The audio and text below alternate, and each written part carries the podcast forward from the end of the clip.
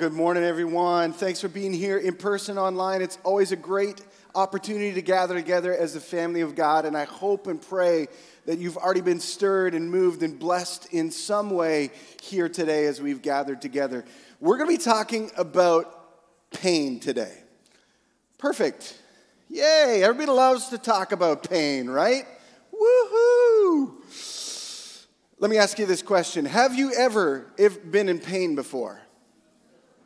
Uh huh. Okay, let's walk through this scenario. It's late at night. You've been in bed for about an hour, hour and a half, and all of a sudden your body's telling you you need to use the washroom.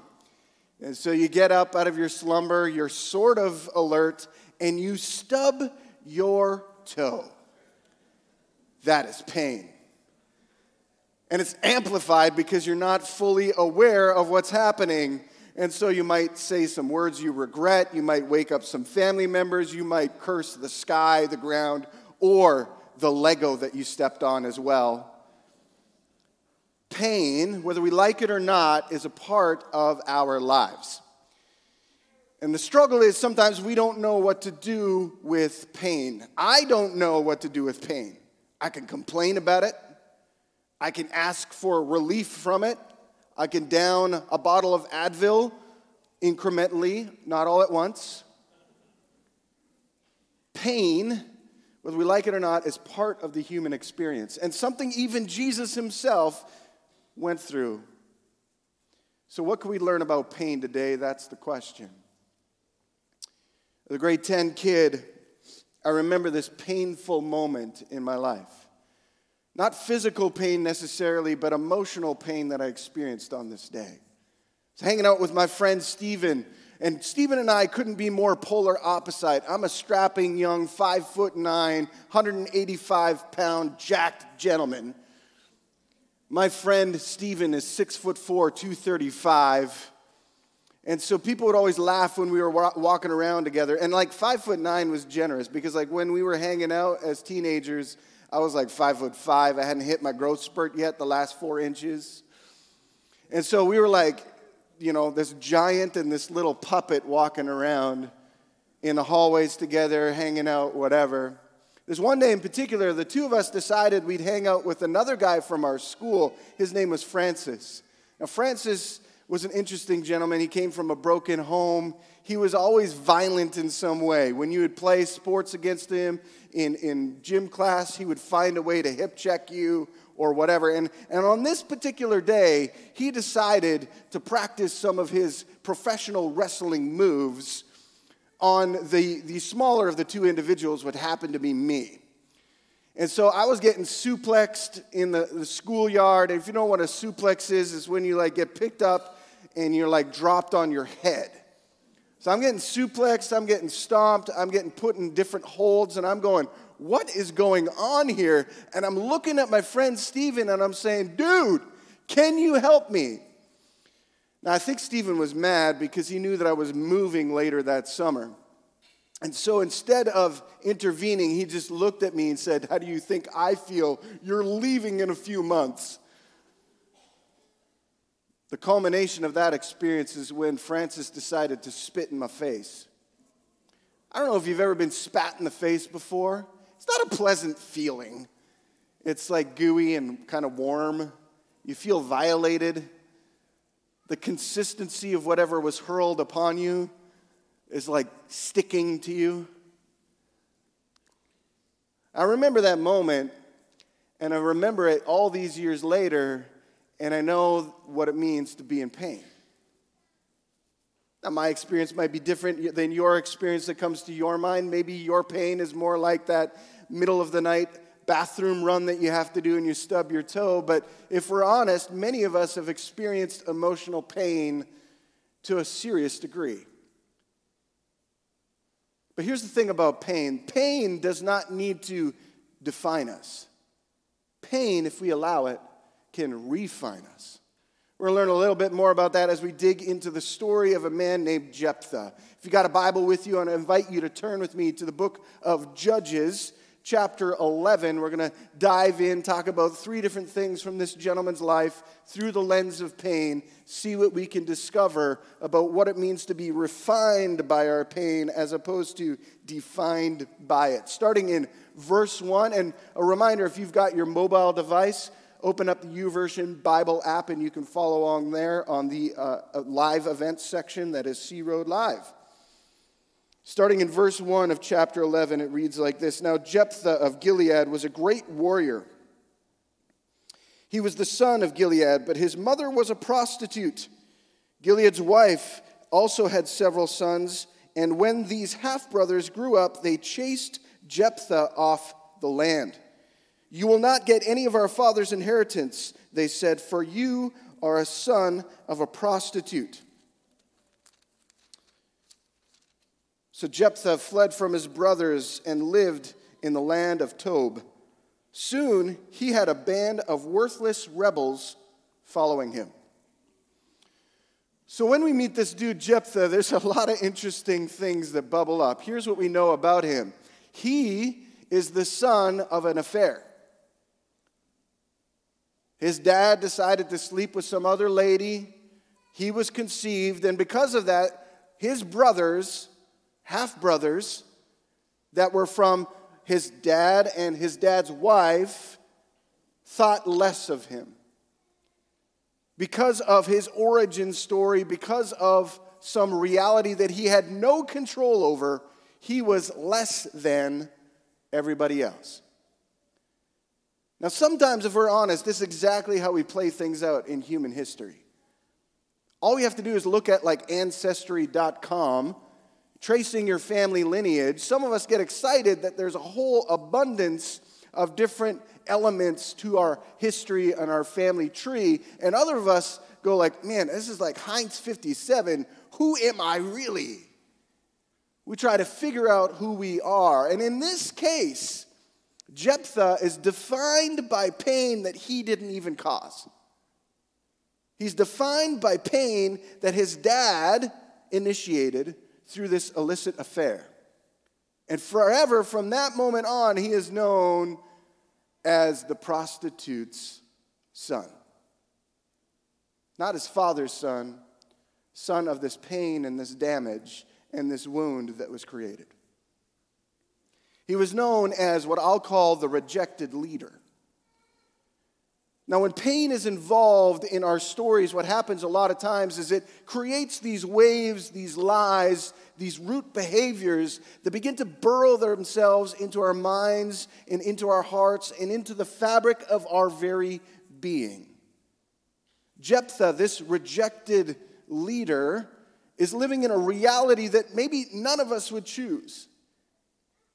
But the, but the truth about this pain stuff is some of us actually gravitate more towards the pain that's been caused to us or we've caused to ourselves than we would care to admit. And we start believing lies about us. In fact, what's more interesting is if we read and continue to read on in this story in verse 3, it says after he's been, you know, kind of pushed out from his father's land, told that he's not going to be uh, worth inheriting anything that his father had, he can't live here anymore. It says that a band of worthless scoundrels or worthless individuals start following him. A band of misfits. Maybe people who have similar storylines to Jephthah himself, these outcasts, these people that are considered less than or uninvited or excommunicated from relationship. And they found this camaraderie and this connection with, with a rejected leader. See, here's what happens in, in the evolution of pain if you and I don't start dealing with the trauma that's been inflicted on us or caused by us. We start to define ourselves by it. We start to believe root lies associated with that trauma and the pain. I believe these root lies are cap- uh, captivated in two statements. They're fill in the blank statements. I'm not going to ask you to say them out loud, but I am going to ask you to think about them. The first statement is this I'm not fill in the blank. It's a root lie that each one of us believe. We might think about ourselves like this I'm not beautiful enough, so I can't sit in a room with beautiful people. I'm not smart enough, so I can't continue on in my education journey. I'm not strong enough, so I can't go and do this activity. I'm not handsome enough. I'm not wealthy enough, so I'll never amount to anything. I'm not wanted, so my story doesn't matter. Whatever we believe about our si- ourselves in the I'm not framework begins to infuse its way and it becomes expressed in the I can't framework. And that's the second root lie that we believe about ourselves. If we think we're not something, then we think we can't do something else. And then what God does is He asks us to do the thing that we think we cannot do because we are not something. I'm not good enough so I cannot be loved. I'm not wise enough, so I can't be trusted with money. I'm not faithful, so my wife or my husband will never take me back. Jephthah's story begins rooted in pain. This idea that he is not enough. And what our enemy would love for us to embrace is that reality.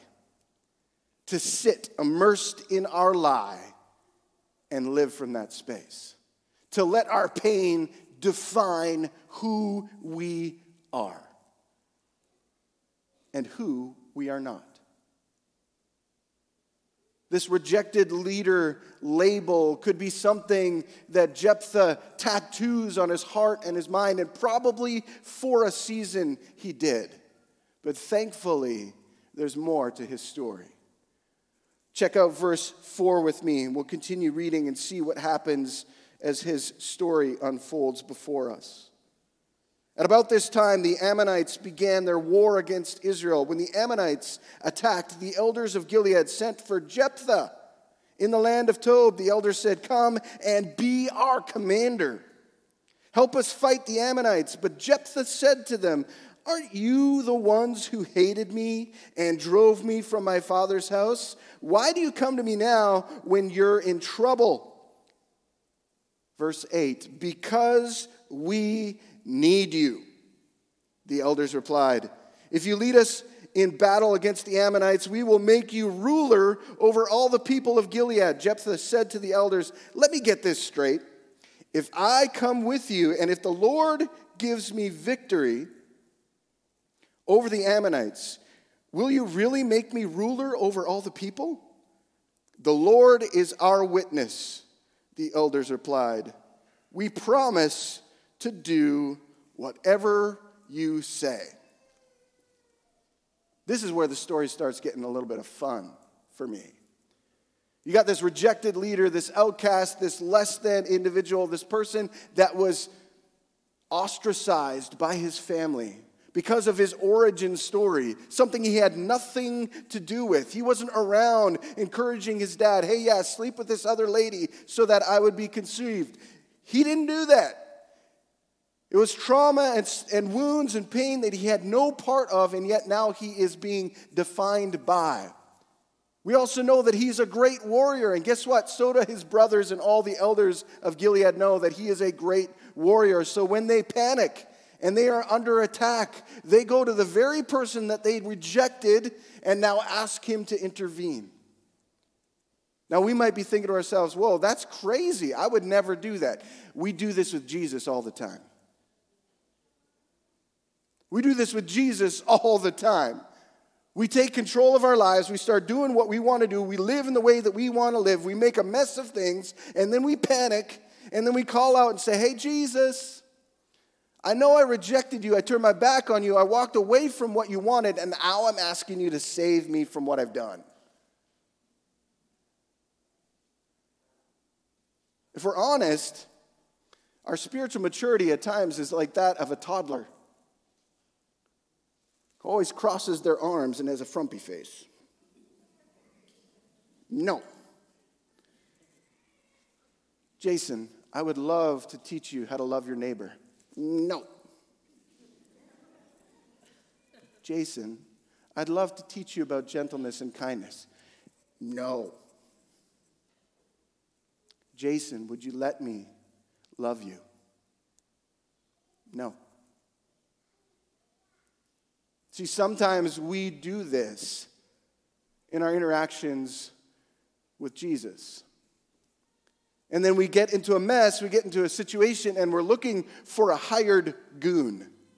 That's exactly what Jephthah is known as the hired goon, the guy who's going to take out the problem, the one who is going to rescue the community, the family from the pain and the trauma that they're experiencing right now by their oppressors.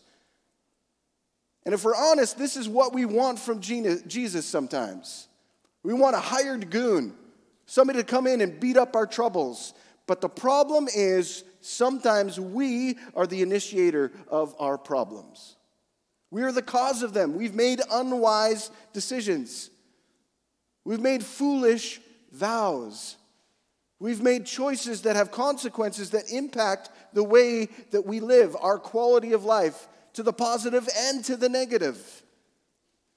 And while God is more powerful than anything that we could possibly imagine, and He has unending grace, and He wants to work in us and through us and call us into a life of love and restore all things to Himself, that's His nature. In His loving way, He will also not spare us from all the consequences of our actions.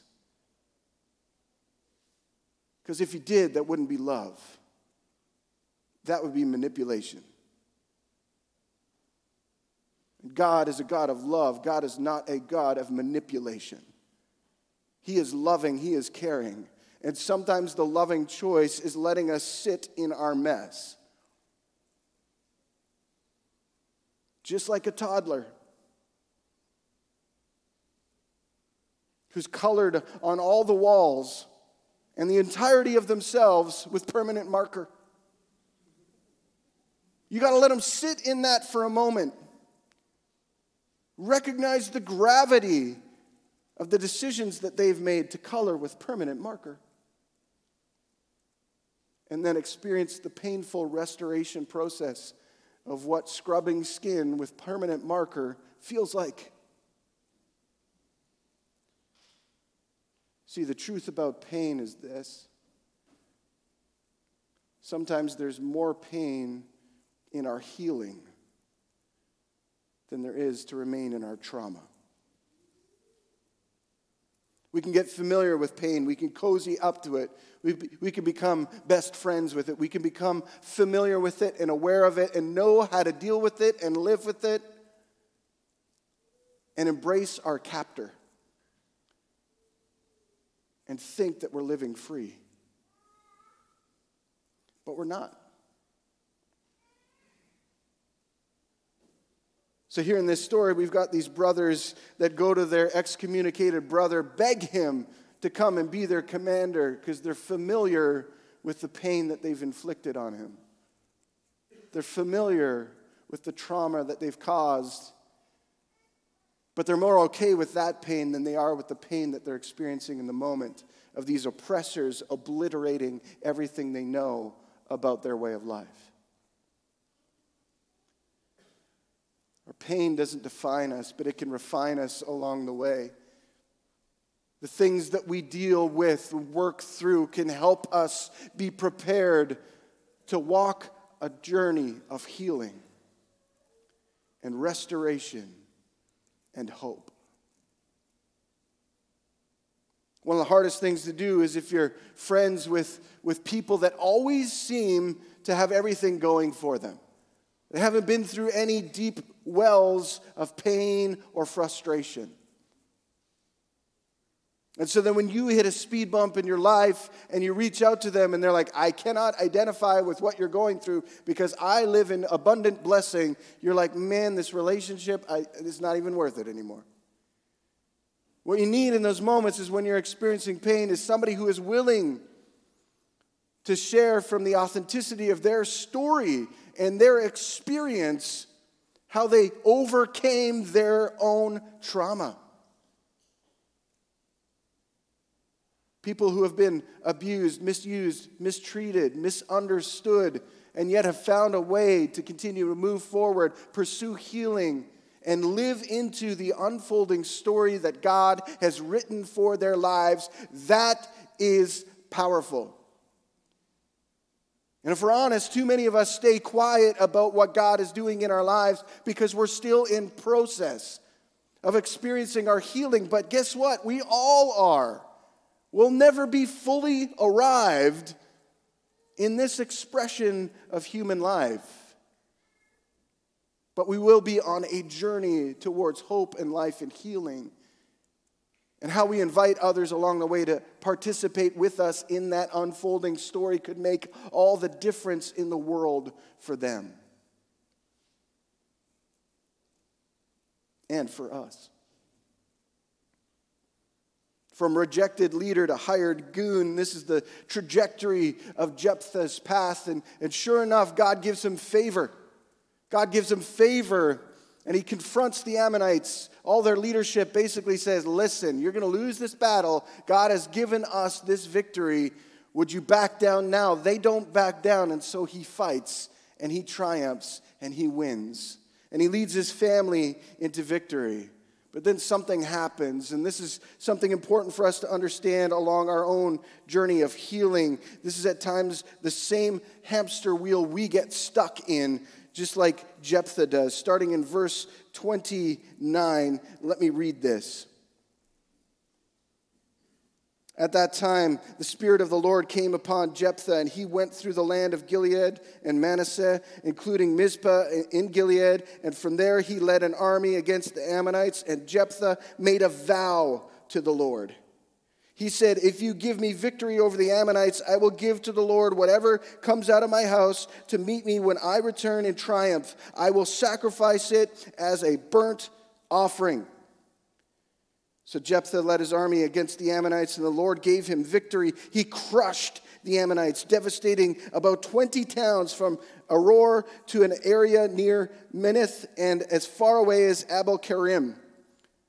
In this way, Israel defeated the Ammonites. When Jephthah returned home to Mizpah, his daughter came out to meet him. Playing on a tambourine and dancing for joy, she was his one and only child. He had no other sons or daughters when he saw her. He tore his clothes in anguish. Oh, my daughter, he cried out. You've completely destroyed me. You've brought disaster on me, for I have made a vow to the Lord that, and I cannot take it back. And she said, Father, if you have made a vow to the Lord, you must do to me what you have vowed. For the Lord has given you a great victory over your enemies, the Ammonites. But first, let me do this one thing. Let me go up and roam in the hills and weep with my friends for about two months because I will die a virgin. You may go, Jephthah said, and, and he sent her away for two months. She and her friends went into the hills and wept because she would never have children. When she returned home, her father kept the vow he had made. She died a virgin.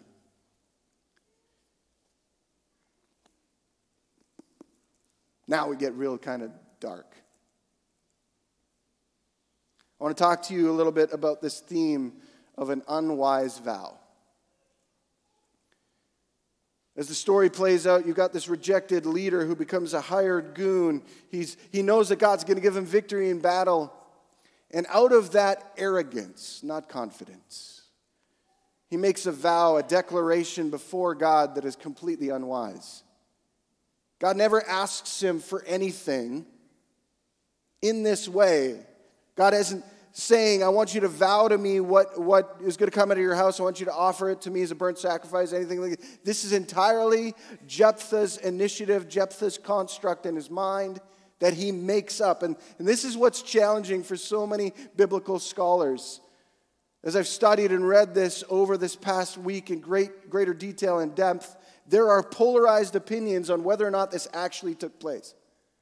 There's some people that suggest, and they are correct, that this is outside of God's character, that there's no way that God would have allowed something like this to take place because this is absent of who He is. In other instances in the Bible, when child sacrifice was, was pursued, God detests it, He hates it, He speaks out against it. That is all true. But God did not initiate this vow, Jephthah did. See, sometimes in our foolish rush to pursue healing, to instantaneously migrate towards through our pain from where we are to where we want to be, we can make foolish vows, foolish decisions in the name of Jesus, thinking that they are the right thing. How many times have we done this? I know I have done this in my world. God, if you just let me get this, I'll give you this. And He's not asking for that. He's asking for love and obedience to his invitations, not for me to dictate to him what that should look like. And in his gentleness and unending love and compassionate, compassionate character, he allows me to be a product of the own pain, my own pain that I inflict on myself and those around me. Here's why this is so many this scenario is so devastating in various ways. Jephthah's daughter was a one and only child. In this time period and time frame for a family, you existed. Your, your legacy was in the people that came after you. That was your prominence. That was your gift to the community, the world around you, the people who came next. Completely contrary to what our construct is in a North American mindset. Our construct here is that our material possessions are what we leave, what our legacy is given. How many times we can have our name as a donor on various portions of the infrastructure that exist in our world, or what money we leave to people that we care about or we were somewhat connected to what possessions that we have, that or experiences we have had, that is the culmination of what we think a full life and abundant life looks like. For honest, that's exactly what we do. That our neighbors to the south call it the American dream. Here in Canada, we call it something else. We pursue this construct that isn't from God making vows and unwise, foolish statements along the way. Doing things in the name of God, in the name of Jesus, that He's never asked us to do. All we have to do is study the history of Christianity, and you see this bubble up in spades. You can, you can study a movement back in the day called the Crusades, and you can see that this terrorizing element of, of battle was rooted in something that Jesus does not want to be associated with. The oppression of one people group for the elevation of another people group. And if we're honest, we make these unwise vows time and time and time again. And I'm convinced it's because they're rooted in the pain and the trauma that we have yet to deal with. If you've ever been around a, a dog that has injured their paw, you'll know this experience. If you try to help that, that dog who has injured themselves, and they don't know that you're trying to actually relieve them of their pain, they will lash out at you. In fear that you will inflict more trauma, more pain, more wound on them, they'll nip at you, they'll try and bite your fingers. But when you get that thorn or that wound bandaged up and the pain is relieved, they'll lick your face. It's really weird. Human beings do a very similar yet different thing. When you press in on something that's painful, they'll lash out at you. They'll call you names. They'll start defining you by their own pain and by the pain that maybe you've walked through that they're aware, of. And it's because they haven't dealt with their own stuff, their own trauma. And it's begun, it's begun to define them and consume them to the point where they're making foolish accusations and foolish statements and even foolish vows as a result. All this pain and trauma in Jephthah's life could have been avoided had he just simply handed it over to Jesus. And guess what? Even when you make a, cra- a crazy, insane vow like Jephthah would have made to offer whatever comes out of his house as a burnt offering and sacrifice, he 100% could have gone to God and said, Dude, I don't think you want me to kill my own daughter. Is that correct? And God would have said, Yes, that's correct. Don't do it. That's foolish. Don't do it. That's why it's really important for us to understand and know the voice of God as opposed, as opposed to our own voice and the voice of the enemy. See, the voice of God sees our pain through a different lens than we do. A voice of God can look at a rejected leader and say, This is somebody I can use. Voice of God can see an abandoned individual who feels unloved and say, This is somebody that is lovable. A voice of God can look at somebody that's been unfaithful in their relationships, committed adultery, maybe fraud of some kind, who's inflicted trauma on others and said, You are not beyond my grace and my mercy. I choose you. I love you. Let me heal you. The voice of God can look at a debilitating medical challenge and say, Not yet, not now. But the voice of our enemy, the voice of ourselves at time, if we're honest, clings to our pain like it's our precious, my precious. And we can nurture it, and we can breathe into it, and we can hold it dear because at least it's ours.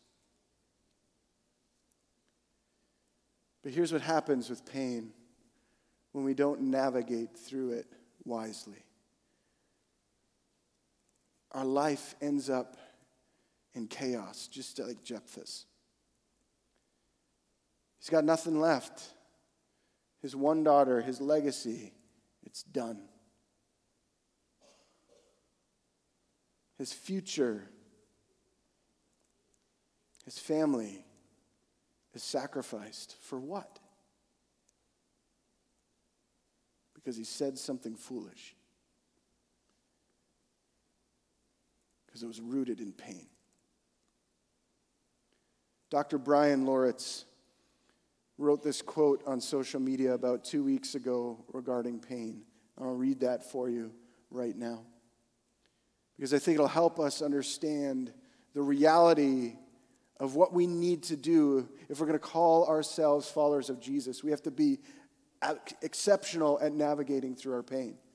He says this even in rejection, there is still meaning and purpose. Our response to our pain will dictate the trajectory of our immediate future.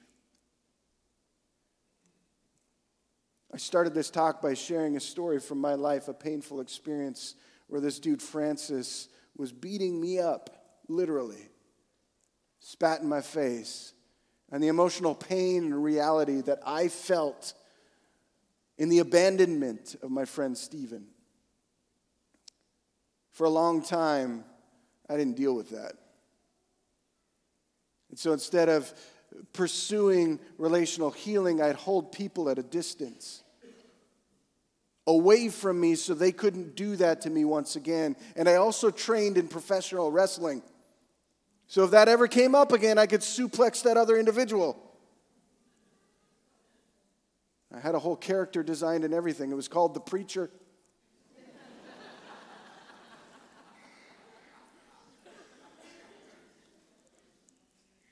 Years later, as I walked through that painful experience with a good friend of mine, I learned that the trauma that I experienced on that day helps me identify with people who've experienced trauma of their own. It actually makes me a better human being. Because I can empathize with people who feel rejected and abandoned, misused, mistreated, misunderstood, and taken advantage of. And yeah, my pain looks different than your pain, but I can understand it. And more than that, if I can understand it, Jesus sure can understand it. Jesus felt abandoned and, and, and unloved by the friends that he gathered around him. On the day of his death, he had only four people there, and one of them was his mom. You can't count that. Your mom's always supposed to be there. So, three people. If you think nobody else knows what you're going through, that is simply untrue. That's a lie that you believe. God knows. He's felt it, He's gone through it, and He can lead you through it if you allow Him. How we interact with our pain will dictate the trajectory of our immediate future. Stop hiding. Stop running. Start loving. Start loving. Because in our world, in our city, in our region, in our country, there is a whole lot of pain. And there's a whole lot of people that need some ambassadors that come alongside them, empathize with where they are, and help them on their journey towards healing. But we can't do that unless we ourselves have been healed. So here's what we're going to do today. We're going to pray for our pain. In a few moments, I'm going to ask if you're able to stand with me. And then I'm going to ask you to place one of your hands on the part of you that represents pain. For some of us, it's our heart these wounds that have been inflicted on us for whatever reason, whether that was through words or actions of ourselves or another person, we carry them deeply in our hearts and it shaped the way that we think and care and love people. And so we're going to put our hand on our heart because that's where our wound has originated. For some of us, it's in our heads. We're stuck. We're stuck by these negative scripts that we keep repeating in our brain, these lies that that kind of resurface time and time again, and that's where it all is for us. For others of us, we're in literal physical pain in our lower back, our shoulders, our knees, our kidneys, our elbows, our eyes. I don't know. Maybe our pinky toes. And so, wherever the source of pain is for you right now, I'm going to invite you in just a moment to place one of your hands on there, and then we're going to pray. We're going to pray that God would allow us to no longer be defined by our pain, instead, be refined by it. In Jesus' name. Would you stand with me? And wherever your pain is here today, find the courage. And so here's the cool thing everybody's doing it. They're not going to be looking around and being like, I can't believe they're putting their hand on their hip. My goodness.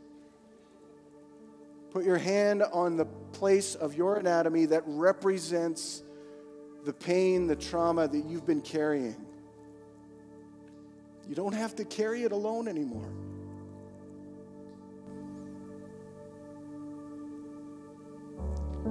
Let me pray.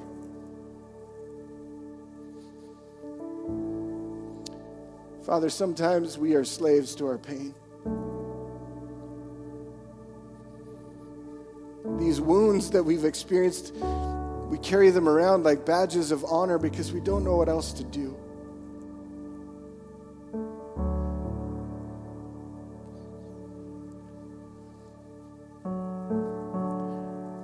But soon enough, just like Jephthah, we, be, we become completely consumed by it and defined by it. No longer even able to see the purpose that you have in the healing you want to give through the pain. God, it takes great courage to reject the ordinary and choose the extraordinary. And so, here today, in Jesus' name, for the physical pain that's in shoulders and necks, arms, kidneys, lungs, would you grant freedom? not so that we have a great conversation piece for ourselves, but so that we have a great story that speaks of you. And the follow up medical appointments that some of us are waiting for, I pray, Lord Jesus, medical professionals attending to the individual care of these people that are waiting for these procedures and these meetings, I pray that they would be flabbergasted as results and x rays and tests come back, pointing to healing where no other purpose outside of you and your blessing can be attributed to it. Father, I pray for the relational strain that exists between wives and their husbands, that exists between siblings of all ages siblings in their 50s, siblings in their teens, siblings younger, younger than that. I pray for restoration between grandparents and grandchildren. I pray for restoration between neighbors. Father, we do not want to be known as a people of pain. We want to be known as a people of victory because of you. So, Jesus, this pain that we've carried for far too long, not anymore, not today. In Jesus' name, these burdens, these pains, these afflictions, we give them to you and we ask that you would do immeasurably more we could ask or imagine. Father, do, do the unspeakable here today right now. Pray this in Jesus' name. Amen.